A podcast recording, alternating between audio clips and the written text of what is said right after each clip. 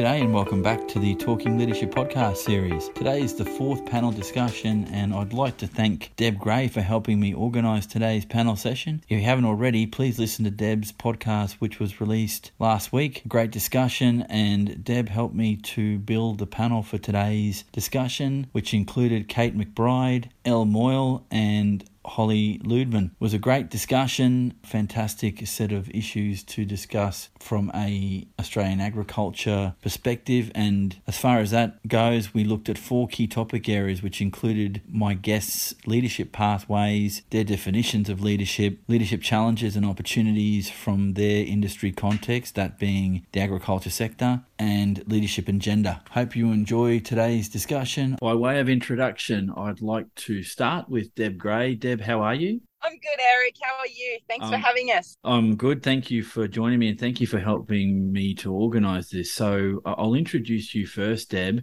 Deb Gray is a beef producer in the Araluen Valley, located in the southern tablelands of New South Wales. She's completed a diploma in agriculture through Tocal College. Since the Black Summer bushfires of 2020, she's focused on regenerative agriculture and she's recently enrolled in a university degree to study a Bachelor of Science majoring in regenerative agriculture. So thank you again for joining us, Deb. I'd like to welcome Holly Ludeman to the podcast. How are you, mate? Good, thanks, Eric. Great to be here. And thank you for joining me. So Holly has completed a Bachelor of Agricultural Science at La Trobe University and a Bachelor of Veterinary medicine and surgery at Murdoch University in WA. She's worked in a mixed and equine practice before moving to various roles across the livestock export industry. She's the founder and managing director of the Livestock Collective. The not not for profit company was developed in 2019 out of a crisis and critical need to improve the Australian community's connection and understanding of the livestock export industry. My third guest today is Kate McBride. How are you, Kate? Good, thanks. Thank you for joining me. So, Kate is a fifth generation farmer from Western New South Wales. She was born and brought up on a 500,000 acre sheep property located in the lower Darling Baaka River. She became a Healthy River ambassador working towards a better water management outcome in the Murray Darling. As a result, Kate's become a voice for regional Australia and has become an advocate for other issues facing country Australians, such as mental health, lack of services, and climate change. She has completed a Bachelor of Commerce at Adelaide University and has begun a Master's in Global Food and Agricultural Business. And Kate has joined the independent think tank, the Australia Institute, researching water and rural issues, and has recently become the parliamentary liaison for that institute. So, our final panel member for today is Elle Moyle. She is a farmer, vet, and company director. She graduated from Charles Sturt University in 2014, has worked overseas in the Middle East and the US, and in Australia in private practice throughout South South Australia and northern Queensland. She's involved in the family business Pathfinder Angus Stud, which sells over 600 bulls annually across Australia. She's been named Australian Cattle Council Victorian Rising Champion and the finalist for the Zanda McDonald Award, alumni of the National Rural Women's Coalition, member of the Australian New Zealand College of Veterinary Scientists, and graduate of the Australian Institute of Company Directors. I'd like to welcome my panel to the podcast today. Thank you for being here with me. And I think to start things off, I'd like to start by asking you each about your leadership pathway. So I might start with Holly. Holly, over to you. Oh, thanks. Well, what a powerhouse we have on the panel, and it's great to be here with such amazing women. I think I remember doing some leadership workshops, and it's a bit you know difficult to describe what you think leadership is when you didn't see yourself as a leader so i think my leadership pathways have been in the last few years like taking time to step back and look at what's been achieved and and how I've done that. And I think it's really been for me around the power of collaboration. I'm a collaborator by nature. I love bringing people and organizations together. So being able to do that and I really live by lifting others up will help you know my own journey. I think that linked around the ability to create trust and, and networks of people as well so I suppose that's my definition of leadership in a, in a nutshell. Um, and a lot of these guys have been part of that journey or th- this group here around us creating the livestock leaders program. And that was really about my, my passion to empower the supply chain within the livestock industry. Thank you, Holly. Uh, before we go on in terms of defining uh, the panel's pathways around leadership, let me ask you: when you say potentially you were you considered yourself, uh, correct me if I'm wrong here, reluctant leader? Maybe it was reluctant to stand up and say that I was being a leader. But I think out of the crisis situation that I was in, or that, you know, led to the livestock collective forming, for example, I was definitely showing leadership in the ability to step forward where so no one else wanted to step forward, um, take the, you know, brave move to, you know, be in the media, talk openly about what the industry I was working in, which was livestock export, which was very controversial at the time so you know at the time i didn't think of it as leadership but you, you, look back and you know it definitely was stepping forward to a challenge and helping others um, come with me. Thank you for that. So was it um, more a light bulb moment for you or did somebody sort of make it known to yeah you did a really good job leading us through a difficult time or was it a mix of those things I think it was a mix, and then having to do things like this, like podcasts or news articles, or um, yeah, getting feedback, and yeah, it, it, kind of you're having to talk about how you did things and why you did things, and, and that self reflection as well has definitely come into it. Before we move on, and I, I, don't want to not ask this because it's become more apparent to me that, in from my estimation, this is only my view of this, that the more effective leaders that we'll run into in our careers are self-reflective practitioners. So did you did you seek that feedback to try and understand what you did and why you did it? Uh, I think this leadership journey I've been on the last few years has been very much in the public domain. So there was a lot of uh, feedback coming to me through multiple mechanisms, whether it was, you know, social media, text messages from farmers saying thank you for stepping forward, even media outlets saying thank you for giving us access to information. So I've had a lot of feedback from various mechanisms that, uh, I suppose, assisted that self reflection. Yeah, there, there's a story there. I reckon there was a lot of wanted and unwanted feedback coming your way. Um, so thank you for sharing, Holly. So, Kate, can I ask you your leadership pathway? What did that look like for you? Yeah, I feel like I was quite similar to Holly, really. I never saw myself as a leader. But then you sort of look back at, you know, through school and things like that, there was the odd thing that came up, and you're like, oh, I suppose it was sort of showing a little bit of leadership potential there. And when you actually, when I say that to people that know me and have known me for a really long time, they're like, Kate, we always knew that you could be a leader. But then we had some really catastrophic issues happen um, with our darling Baaka, so the river that runs through Tolarno out in Western New South Wales. And so when that happened, it was really a time where it was sort of thrust on me. Um, and all of a sudden, we had to do like a lot of media, and there was a lot of coordinating stuff going on, and there was just there was a lot going on. And I sort of stepped up, as did a lot of people in our community. We were really lucky. But it's interesting how these like catastrophic events often create leaders. And i think after that it's like a realization of okay i can do this and i can actually be effective in that. And so what can we do to actually help more people in that space? And so i suppose that's sort of been like what i've been doing over the last few years is trying to broaden that out. And holly's work with the livestock collective has been amazing because i'm constantly going and trying to learn and and meet people and sort of broaden my understanding of you know what leadership is and what the type of leader that i am. Um, so doing all these like programs to try and keep developing developing those skills. Um, and the livestock collective were amazing. I'm a livestock leader as well um, as a result of Holly's incredible work. And I think it's really incredible in the ag industry where people really do try and sort of I don't know, create opportunities for people to network and meet with each other, but then develop their skills as well. And like Holly giving back in a way of creating a livestock collective is really special. And I think the ag industry is lucky to have people like her around. Thank you for that, Kate. And did did you find that you were looking or had mentors available to you as part of your process? Because I, I get the impression, not just from this conversation, but from others I've had, it often takes a crisis to get people to step up and do things and become the leaders that they probably were, but didn't have an opportunity to demonstrate those leadership skill sets. So, did you find you could reach out to a network of people? And is that typical for the, the farming community in Australia to look for colleagues to help out? Is that typical practice? No doubt. And I think it's not just in farming, but in general, you know, often when you're going through a leadership sort of journey, people say find a mentor and find someone you can chat to what I found quite interesting for me is one mentor hasn't worked for me. Like I surround myself with a great deal of mentors that I go to for advice and feedback. And I think that's because like I wear a number of different hats. Um, you know, I work for a think tank, but then also a farmer, I'm an environmentalist. Like I think, and a lot of the women in ag seem to do that as well. We wear all these different hats. So it doesn't really fit having one mentor to go to for everything, but having mentors all over the place and being able to, you know, something might happen like politically. And so I've got got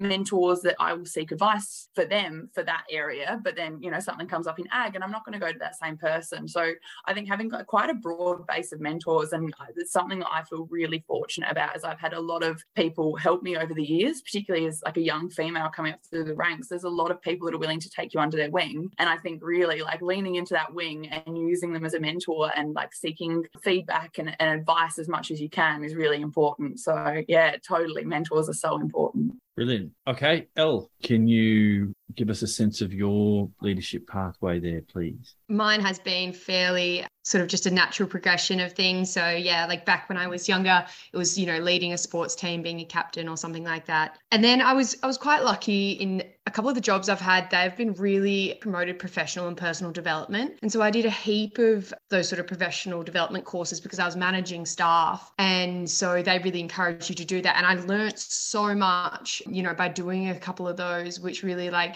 gave me heaps of self-reflection on the things I can, you know, improve to be a good leader and think, you know, and bad habits to drop off. I found that really good. And that probably really amplified my sort of leadership journey. And then just like Kate said, like having a massive network of mentors who I've sort of picked up along the way over the last, um, you know, 10 years uh, in the industry. It's, yeah, they're the sort of people that I'll lean on you know, it would be almost once a day I'd call one of them or they'd call me for some sort of advice and, and vice versa. So glad you didn't ask me this question even like a year ago because I just don't like it, the, lots has happened in the last couple of years and I wouldn't have considered myself a leader, you know, even a year or two ago because it's it is a long journey to sort of reflect back and, and make an impact. People can do a lot of the leadership process but never consider themselves leaders and that label sometimes comes with things attached that do you necessarily have to be a, a CEO or, or, a general manager or some formal title to think of yourself in that way. And yeah, it's interesting that you also bring up the element of, of time. So if you're saying 12 months ago, I would have thought some other stuff, but now I'm thinking this. Isn't it funny how much experience over even a short amount of time can make you see things different? Now, when mm. when you say that, was that prompted in some ways by what you learnt from other leaders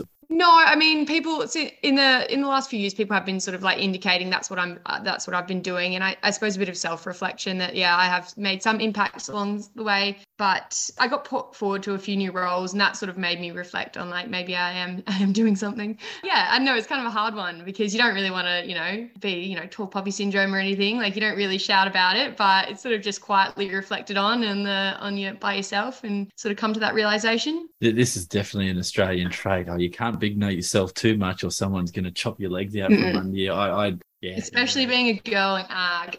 Thank you, Elle. All right, Deb, your turn, mate. Uh, leadership pathways. What can you share with us? I didn't even realize that I could become a leader in ag until the bushfires went through, actually. And I'd been farming for nearly 20 years by that point. And to get through one of the worst droughts that you know we'd ever seen i wasn't around for the drought of the 80s but you know this one was i'll throw that in there but this one was it was horrific to go through. And as kate would have known from her experience you know down where she is it was just to get through it mentally physically emotionally it was heartbreaking. And then to have the fire come through and destroy what you had left i was ready to pull the pin. I just was ready to put the for sale sign out the front and quit quit ag, quit farming, quit it all. And anyway, I ended up no pulling myself together and let's try something different. And I put my hand up for every opportunity that was out there at the time. And I ended up getting involved in a program that the MLA were running at the time, and it was the Back to Business program. And they put you in touch with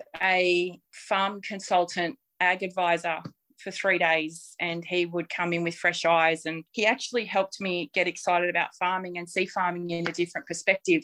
And because we had such success together on that program, there was an article that the land then wrote. I did a podcast. I'd never done any media work by that point. And then a couple of weeks later, Holly's Livestock Collective found me.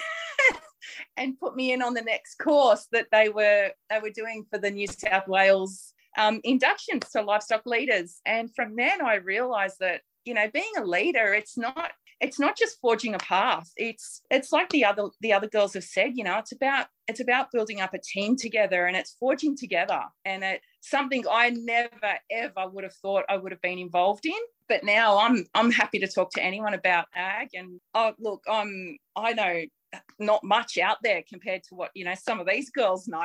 I'm just a simple farmer with my cows in my valley you know but if i don't know the answer look at the powerhouse that i've got sitting here with me today you know i can i can find the answer. I can point you in the right direction. And that's to me how it started. And now you know i go and spend a couple of weeks at the easter show every year and talk to people about ag and tell them where their meat comes from and tell them about the industry. And and it is it's it's a great it's a great role to have as a leader. Yeah, it sounds like you have a, a, a love for your industry, and that's a good thing to hear. Eerily familiar what you said. Oh, I'm just a farmer. I get that from fisher folk all the time. We're only fisher people. And you're like, no, just a got, farmer. Got some.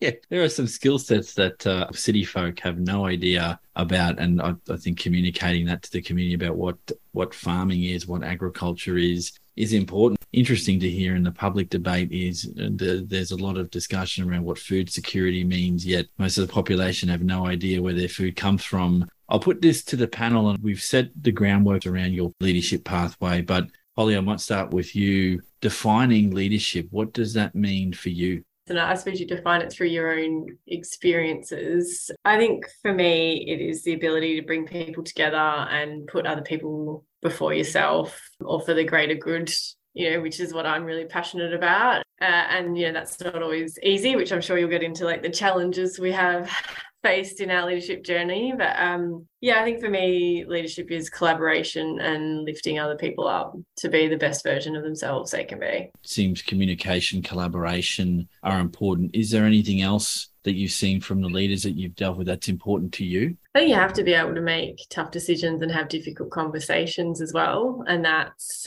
often part of my role in with one of the other hats on and showing leadership is often having to step into the areas where others don't want to step into and be confident in that those difficult conversations and difficult situations yeah, it's part of the leadership process that nobody likes is that you have to be potentially the final decision maker on some things, and that can come with some issues. So, yeah, fully understand. Kate, your definition of leadership. And again, there's no right answer here. I'm looking for the, there is no perfect answer. Otherwise, I wouldn't have the, the podcast. So, how do you define the process? Yeah, it's interesting. I feel like growing up, I thought of leadership as, you know, the, the loudest, or not loudest person in the room, but, you know, a vocal person in the room that sort of like, you know, really stands out. And I've come to really realize that often, you know, the best leaders in the room aren't the ones that are actually having their voices heard. It's really about empowering other people and and trying to get the best out of the people that are around them pretty much exactly like holly said. It's also in like as i've been learning about leadership and you know the different types of leaders that we have come out like i, think the importance of recognizing your own leadership style that there's good and bad in all of them um, and sort of you know working on your strengths and weaknesses. But then also when different situations come up what you've got to be acting in. And you know like if, if there's an emergency you don't want someone that's like an over consultative person that's going to sort of you know what does everyone in the room think that we should do right now? You want someone that's going to step into that role and be like, this is what we need to do right now to, you know, sort whatever problem you've got out in front of you. And so I think recognizing that people can change their leadership styles depending on what's going on as well. So yeah, I feel like that's not like a definition of leadership, but it's how I've sort of come to learn about it. Um, and that we're constantly like we're always shifting. And as we develop as people, we're also changing our leadership styles as well. Yeah, perfectly yeah, perfectly good response. Uh, Elle, your definition of leadership? Not much to build on from those guys. They really summed it up well. But um, yeah, I, I don't know. But I did hear one guy say something really profound. Well, I found it quite profound. And he was a leader of a big corporation. And he said that like the way that, that he has, you know, the way a good leader should lead is with, with zero self-interest. And it is all about the people around you. So I thought, yeah, when I reflect, like they're the leaders and managers and whoever who I've really trusted and followed, like loyally followed, is the ones you can see who are doing it for everyone else and doing it for like the greater cause. So I suppose that's really all I can add to that. Yeah, I love that zero self interest. That uh, that's a very a very self actualized human being that can do things without any self interest, particularly in the leadership space. And I'm sure we've all met leaders that are the complete opposite of what you've just um, um, given us there as a definition. So thank you. All right, Deb, your definition. My definition of leadership it's I, I, guess it's a bit similar to what kate was saying you know you you think of a leader and you know you think of your high school school captains and you think of you know as you move through through your life you know the leader is always the person that takes the charge is the noisy one is the one that makes the headway. But i when i when i sit back now and i look at at leadership and i see holly doing this amazing job with a not-for-profit and like Elle said, she's got no financial gain in this. It's all about the industry. It's about the people that she works with. And it, that to me is the leadership we're not you know really famous people out there. We're we're people that are doing what we do for the love of our industry. And every time we post on a social media or every time we put something out there you know we've got we do get a lot of backlash at times you know from different groups and different activist groups and things like that. But we're forging ahead and we're leading our own path believing in our industry and doing what we do because we love it. So that to to me makes us all great leaders on this panel Maybe it's passion. Maybe we've all talked about passion. Is that the definition? it's, it's passion, and it. You know, we we do this because we love it you look at the simple farmers that we have here. You know, we've got Elle, Kate, and myself. We all we've all got the farming backgrounds, and it ain't easy getting out there in the rain and the sleet and the snow and the 48 degree days to to deal with what we deal with. You know, we have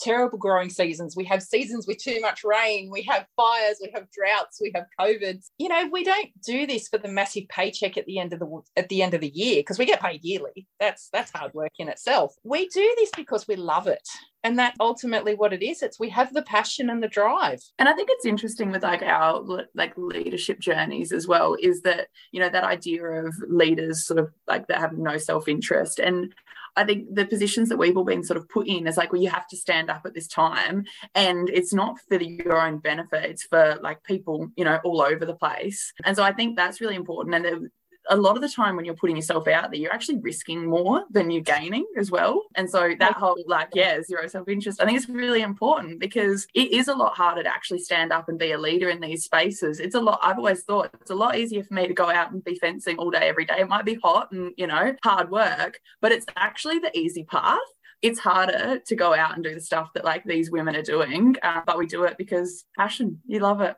Yeah, I, I, was interested in that word when you come from a sector that you're passionately involved in and you couldn't see yourself doing something else. I think that elevates something in people in leadership positions because you've got a vested interest in wanting to see whatever industry sector you're in to do that. And, and I guess on, well, not I guess, I know on this panel it's around agriculture. When you're in the public eye and you're taking that that leadership approach, does the pressure of what other stakeholders think impact what you're doing, or will you forge ahead irrespective? So, is there a degree of trepidation when you're doing that? And I, why I ask this is that I am in the commercial seafood space in Queensland, and we, my association, has been very vocally opposed to some things the government of the day is doing, in particular conservation groups, and we're not, we don't have a problem stepping out and putting a view out there. It can be challenging at times because you you don't know what's going to come the other way. But yeah, from that leader perspective, is it is there a fear factor there, or do you just forge ahead because of the passion for your sector? I'll put that up to anyone who might want to respond here.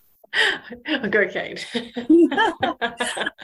I like I think stakeholders and everything are really important and actually having an understanding of where they're coming from. I know with the media that I've done in the past, like I go out and I speak to as many people as I possibly can and get their perspectives because I can't know everything and I, no one can. And I actually think that when you're given a platform to speak on, whether that's a leadership position or, you know, an opportunity in the media, you have a responsibility to actually represent more people than just yourself. And it is a real privilege to be given that. So I think making sure you're you're speaking to you know as many people as you possibly can. Now that doesn't mean that you're going to agree with all these people. And i think the number one thing for me has always been i've got to be totally true to myself and i'll get everyone else's perspectives. And you know that's that's really important. But at the end of the day it comes down to what i truly believe. And i think that's all you can do as a leader is make sure that you're true to yourself. And i think that keeps your authenticity. And yeah i see that a lot with women leaders um, is you really see that like authentic self come through To add to that, there's definitely fear of what stakeholders will think of you when you do do that authentic self. Um, and I know we're going to get to challenges, but I, you know, I think that the fear of industry or the tall poppy syndrome, um, I think the ag industry can be in, in, a little bit of like silos of organisations. So you'll have all these different bodies that represent their members, and you know, will you annoy one if you talk out of school with the other? And so, I mean, I've definitely found that a challenge and that fear before before you do go forward in whether it's media or where, uh, where I'm presenting to groups. And uh, again, I think like um, Kate put, being authentic and being true to myself and my area of expertise is, is all I can do. But there's definitely the, you know, that imposter syndrome sets in at times when you, you if you feel full of what other stakeholders will what will say or, you know, when you do put yourself out there. Holly, thank you for that. So why not let's let's segue if we can into leadership challenges and opportunities from your industry context. So I might go to Elle to start with on this one. So what do you see as firstly leadership challenges? So that bit first, and then the second, what do you think are the opportunities then, if any? firstly, I do want to say like there are so many opportunities in ag. I think that's easier to start with. Like I've been given a heap of opportunities through sort of industry bodies and or scholarships or something like that. So there is so many opportunities and sort of from there you get elevated into a leadership position and that's when you realize sort of the some of the challenges that can arise from that. So yeah, I mean, firstly, like as like these guys would know who stuck their neck out, like as soon as you stick your neck out, and even if you're talking about the most positive thing you could talk about, you know, you you have people who who want to sort of you know cut down the tall poppy, and um, it can be your peers, you know, even some people who are really close to you. They say, "What are you doing? You know, what are you doing talking the paper again, or whatever?" You know, I think some people some people have a bit of a scarcity mindset and think that if someone's doing well, it means that they can't, but it's you know being a leader and and sort of having the mindset that you are doing this for everyone you know putting a positive image out there for your industry really helps you know the whole industry and it, and it positively impacts more than just the people directly around you so it can be really hard and it's not fun to receive that. And I haven't even talked on controversial issues. Everything I talk about is positive and things. So I can't even imagine what Kate and Holly have gone through but yeah, it like yeah, it, it, can be hard, and it is good to have a group of peers who are in similar positions to sort of you know talk about this stuff. There's nothing you can really do apart from just like you know call up someone who's who's done a similar thing and just say, oh well, that was that was shit, but you know move on. Thank you. Uh, I might go to Kate. Kate, what what's your view uh, around leader challenges and opportunities from from an ag perspective? I guess, but you you said you wear multiple hats, so I don't know, pick one or all of them, and if you could share that with us, great. Be good yeah, I can't really silo them. I'm sort of, I'm always just me. Um, but yeah, I have different hats. So I suppose I can just wear them all.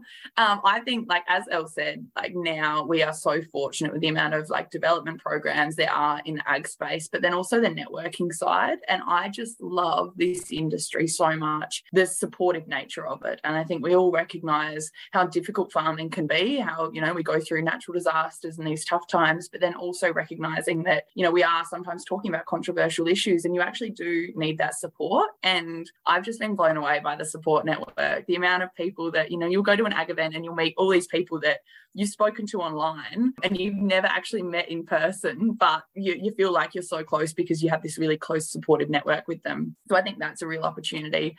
But also just being a young woman in ag. I remember in school, I was told, don't go into the ag industry. It's male dominated. You'll get shot down. There's no point. Why would you bother? And I'm so glad that I didn't listen to that because I've had the complete opposite experience. Like at 19 years old, I was elected onto the local land services board by fellow landholders and now I look after 40% of New South Wales. Like if that doesn't show that that older men, and they are the landholders, they're the voters, want new, young, progressive people in this space, then I don't know what does. And I don't think it's just a female thing. I think they want young men just as much. There's this real turning point in this industry, and I feel really fortunate to be in that. I think the industry in general does have a lot of challenges. And I think the people, the leaders that we're seeing come up now, and there's so many incredible ones, I feel really fortunate because we are going to go into a tough time. Like, and there's going to be natural disasters in, in the future, but also just with climate change and everything that's going on, we've got significant challenges coming through. But yeah, with the leaders that we've got, you know, and, and the support that the industry and different groups have given to those people, I'm, you know, not worried about the challenges quite as much. Deb, what's what's your perspective there, mate? Look, I love the opportunity side. I, I'm involved in a couple of programs where I get to go into classrooms and talk to kids about farming, and I get to put on my Farmer Deb hat and I get to tell them what color my tractor is and all about cows and grass and and the way that these kids look at you and the way they absorb the information, it's something that they don't, you know, get taught in city schools. It's not something that resonates with them to go and get into the ag sector. And if I can encourage one kid a term, you know, to pursue a career in in agriculture, my job's done. It's you know, we've we've got a lot of innovative technology coming up. You know, with climate change, we're looking at being carbon neutral by 2030. You know, like Kate said, we do have a lot of challenges, but we've also got the, the people coming through that are innovative and can financially back some of this stuff and we can get it happening. You know, I'm I'm in the, the regen space at the moment and some of the challenges I find there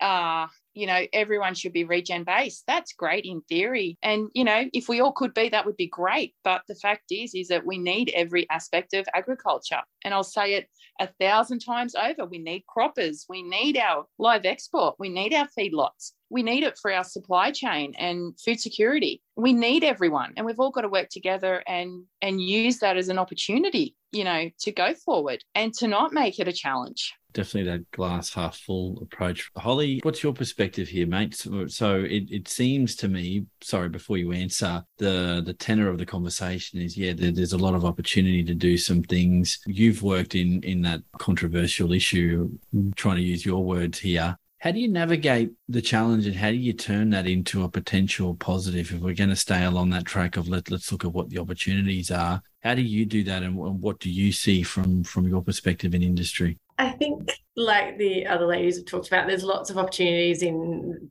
agriculture in general. And um, while it can be difficult to be you know the only female in the room or the youngest in the room there's also huge opportunity um, to create change and to impact the people that you work with or you, the organizations that you engage with i think it's like that changing of the tide kind of feeling for me of like the next generation so moving forward and and and the and the older generation is accepting and embracing as kate talked about having young passionate people involved not just females and males, you know, just the best people for the job, the people with the most passion at the time for certain roles that come available. So I think the opportunities will are there from looking at the challenges in and facing them head on. So you know, for me, I love problem solving. Um, you know, and Al, Al would be the same as a vet. Like we do that every day. So when you can take that into a political problem, or you know, for me, an advocacy problem, you know, looking at things in, in a different way, and and how could you get people that have never collaborated before to collaborate? How do you get people in the room that have never worked together before?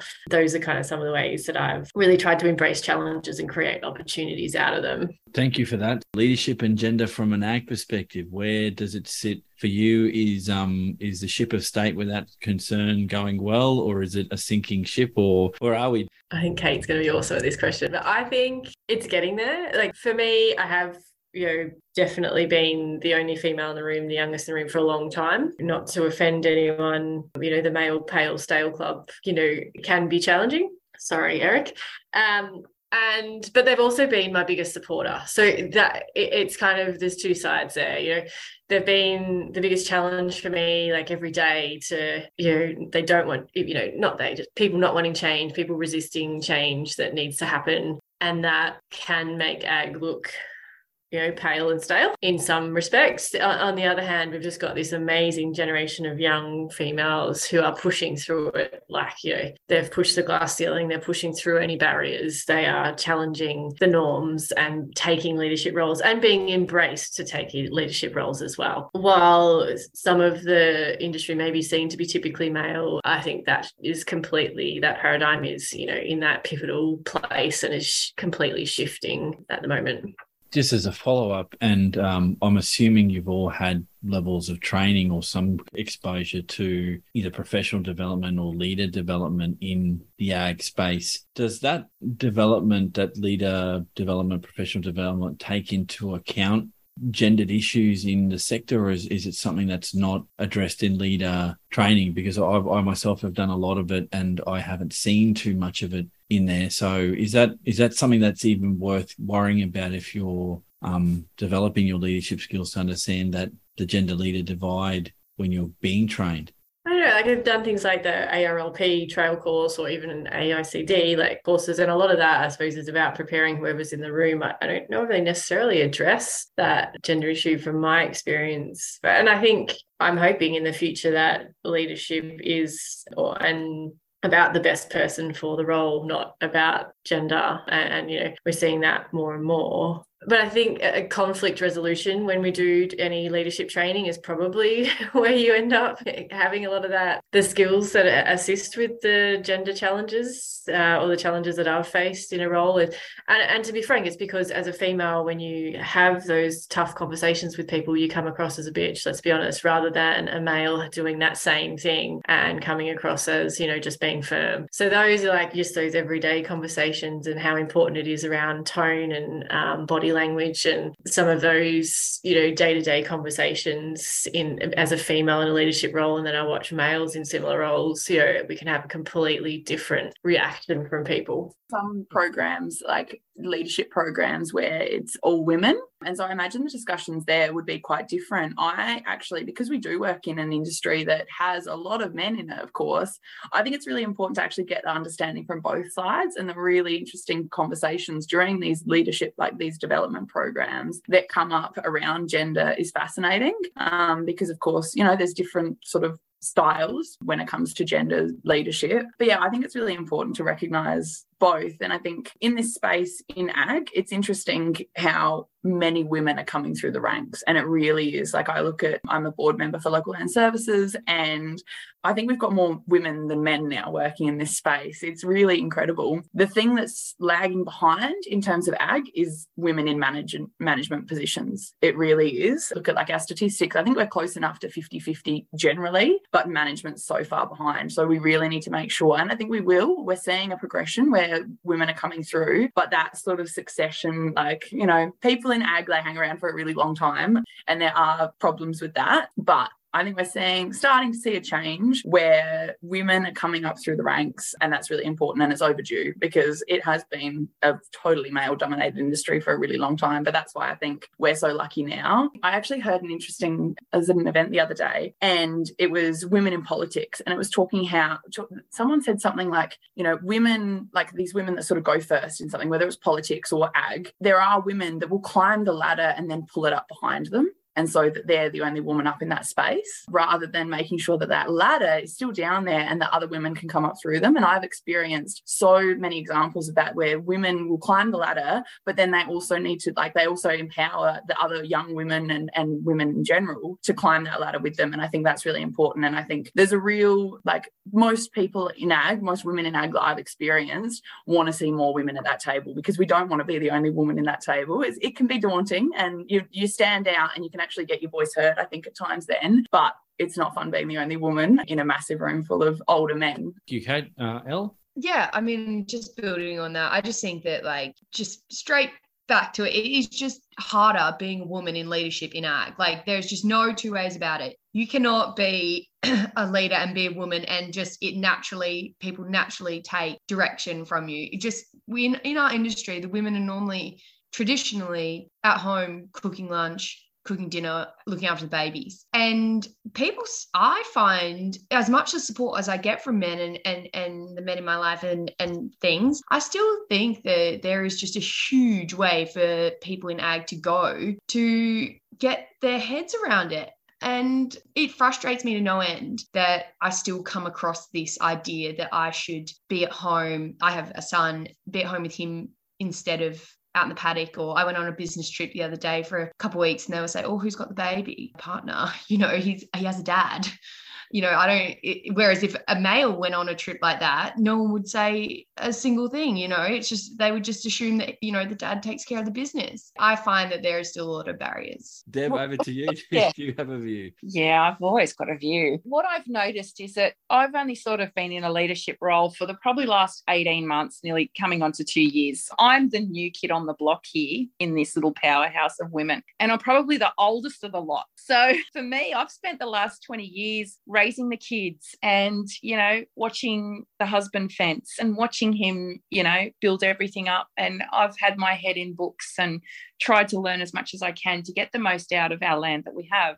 Since the last 18 months, two years though, really since Holly sort of come along and and you know, come on, come on, come and put your voice out there. I've actually found that now he's the one taking the back seat and it's me forging the farm ahead. It's me pushing the business forward. It's me trying to build the empire. It's me that now consults with everyone. And I think a lot of the men in the industry do get a shock when they realize they are dealing with a woman at the farm gate. And don't get me wrong, at times it's really been beneficial. You know, when we had the rural fire service come through and and put all our barriers up for when the fires were coming through and they put up all those breaks and they plowed down fences and they just mowed through everything. They did come back and they had to come back and rebuild everything that they did destroy and they had to put our contour banks back where they were and, you know, to allow our water to flow and things like that. And, you know, the minute I rang, I actually had them down my valley quicker than any other man did.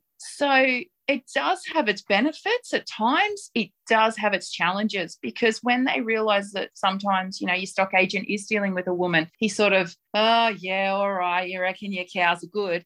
But then when they actually see the calves that you're putting on the back of a truck and they see how good they are they do take a step back and they do sort of think oh wow okay what's she doing different? And i think as a woman farming, we do take a different approach to our livestock. We don't push them hard. We look after them, we care for them because we're nurturers. You know, we're women. We we do nurture and we do manage to sometimes get the best out of what we are producing because of that reason. I think now a lot of the men are taking a step back when they realize they are dealing with a lot more women in the industry because we can do it just as good as the men. And I think, like, just on that, I've just sort of had this realization is that I've heard people in the past go, you know, oh, some of the best leaders are women. But I wonder if because there are these barriers, and I think some women, like, we do have to work harder to get to that table. I wonder, you know, some of these like boards and committees and things, like, often the female, she's not there because she's popular or the most charismatic person in the room. She's there because she's worked her like ass off to get there and like probably hit a lot more barriers than the guys that have been there. And so I wonder if, like, you know, that these sort of like, oh, these incredible women that are coming up through the ranks, it's actually because it's harder for us at times. Because yeah, I'm with Elle. Like there's definitely still barriers. And and I think we have to prove ourselves more. We have to prove ourselves that we can do it just as good as the men can, if yeah. not better for them to hear us. And sometimes that can be, you know, frustrating for us. And that's our drive to to push ourselves and to do it better. But um, you still have your own experiences, and that's the thing. It's oh, like a yeah. different part yeah. of the industry. And like I think that's what's really cool is that like the sitting on the boards and stuff like that and all committees, that's one part of it. And yeah, like it's great and stuff. But like equally as important are the people that are kicking butt out in the paddocks and actually like yeah showcasing like women excellence out in the paddocks and i think that's wicked. Before you all go i do have a follow-up question for you kate when you talked about who is the best kind of leader. But when you say if you've met a female leader and, and why that must be different do you think there is potentially a, a gender difference if anything between the styles that women adopt as leaders versus blokes. So you you all have talked a lot about collaboration, bringing networks in. Is is it potentially a style thing? Not that men can't do collaborative leadership, but we bring different styles as human beings, let alone between the genders. Is that what you think could be the difference? Yeah, and I'm sure like Holly could add on to this as well. But I think, you know, and there's like so much literature on gender style like leadership styles and things like that. And like as with anything, like gender does play a role sort of thing in certain aspects of it. And I think leadership is one where, like, and this is like, you know, it's being like quite generic and you can't lump everyone into the same box because I know some fabulous collaborative men that have helped me so much in my career as well. But yeah, like I think there are differences. And I think, you know, leading into like what Deb said as well about women being nurturers, like there are differences. And when people say, you know, there's no difference between a man and a man and a woman sort of thing, I say come out in the paddocks and try and lift some of the stuff the guys do because I'll break my back doing that. Like there are differences between um, men and women, but that doesn't mean that like we can't equally be just as incredible leaders. It just might mean that we have strengths and weaknesses and that we need to recognize them and and develop skills um, in different places. Thank you for that. Um, I'm just thinking some of the responses I've had here. I'm, I'm going to extend these conversations down the track and I might come back to you as a panel because I've got the grey matters ticking over. I've got a few more questions. But before we go, because I've taken up a lot of your time and I just want to end on asking each of you to give me maybe one opportunity you see and one challenge you see in leadership going forward? Elle. I think there's like so much opportunity to continue to develop young people. Yeah, I, I got given a lot of opportunities over the last few years. And that's really changed me as a person and the direction my career went. So I think the the best place to start is in schools and, and fresh out of schools and the scholarships and things that can provide leadership training and opportunities there probably are the best way to develop leaders in agriculture. Um, and challenges, I think again, like from my perspective as a woman in ag, I, I do think that generationally we will see it be easier to be a w- woman in ag and I, I do see being a woman as I don't I don't like to think of it as a challenge, but I do know in reality it is. Not with everyone, but it doesn't go unnoticed. Kate? Yeah, I think an opportunity is really people recognizing the importance of feedback. I think it's something that's like become really important for me through my leadership journey is getting feedback from other people and what I can improve. And and I think like even what I've done well, I think we often don't get enough feedback in our lives and in our jobs or anything. And I think there's a real opportunity to actually like have that conversation about the importance of it and how it really um, does help people develop. And I think one of the maybe challenges, or it's not really a challenge, but I think, you know, we have a lot of leadership programs and it's great. And developing people's skills is one thing but then giving them the opportunity to use those skills is another thing. And i think making sure that you know after we do these programs sort of thing there there's usually like a big cohort that go out and they use those skills and they absolutely kick ass with them which is amazing. But then there's there's people that maybe don't have they don't get that opportunity. And you know sometimes you have to go out and get create your own opportunities but they don't have that opportunity to actually use them. And i think that's really important as well. Thank you kate. Holly well, I think the opportunity for me is, you know, what I've been working on with the livestock leaders is just connecting and empowering the supply chain so that they can just have access to other people and other experiences as well as that professional development. So I just think, yeah, the more we can connect and have that network of people around Australia or internationally is the absolute opportunity for further leadership growth in our next generation. And I suppose to coincide with that, that the biggest challenge is industry silos, protectionism, and individualist type nature that some ag organisations can fall into, and that lack of collaboration, you know, of mem- you know lots of members of council organisations. And so that's what I'm really passionate about. Make sure you know the pork industry talks to the cattle industry, or not setting ourselves up for this. Um, I suppose, you know, like hidden kind of groups rather than um, all having access to each other. Thank you, Holly. And to finish the discussion off, Deb, over to you. Opportunities, there are endless. You know, there are programs, there are scholarships, there are a lot of those those out there. And like Kate said, it's it's a matter of utilizing the skills and pushing it through. My biggest thing at the moment is I want to continue to get kids engaged in the ag sector you know i'm i'm happy to spend some time in the city and go around and and encourage kids to come through because they're going to be the ones that you know are the next generation. My kids aren't you know they're one of them at the moment's finishing his hsc and he's deciding what part of ag he wants to go into. And that's an exciting thought you know that there will be the next generation coming through. What part does he want to get into? You know his options are endless really. The challenge is is getting our voice heard i think we do face a lot of challenges in the ag sector. We we do face a lot, and without going down a, a you know another another whole path on this, we face a lot, and it's how we handle it, and it's how we hold our head up, and it's how we how we move forward.